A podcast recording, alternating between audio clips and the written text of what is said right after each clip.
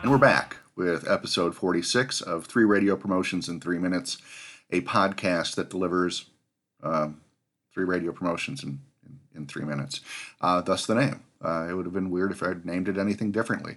The idea basically to lob out, throw out, proffer three radio promotions that might not be on your radar or had been on your radar and were uh, perhaps relocated by other stuff in, in your brain.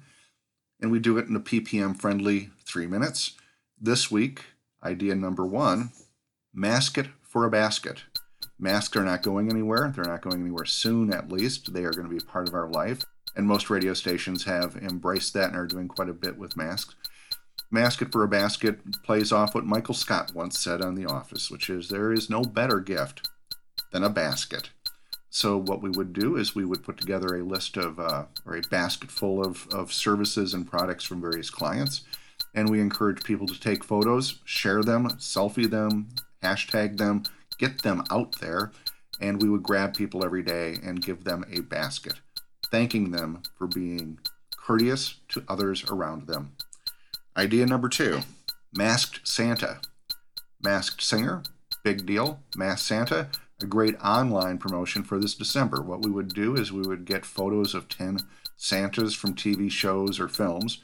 We would put blue surgical masks on them covering up the majority of their face, leaving just the eyes and the beard. We would post these photos and we would have the audience then identify or connect the Santa to the TV show or film that they were in. The Masked Santa. And finally, idea number three designing masks. Uh, it sounds like a TV show from the 1980s, but no, it's not. It's a radio contest from Calgary in 2020.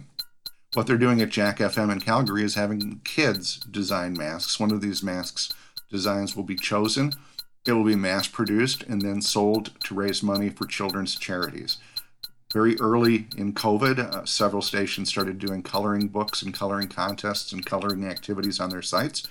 It seemed to work. You had a lot of kids who were at home with time on their hands and parents with, well, kids with time on their hands. So having children design a mask, great promotion. That was it. Three radio promotions in three minutes. It was over before it started.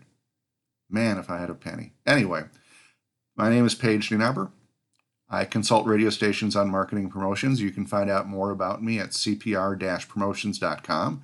You can follow me on Facebook at Paige Nienaber.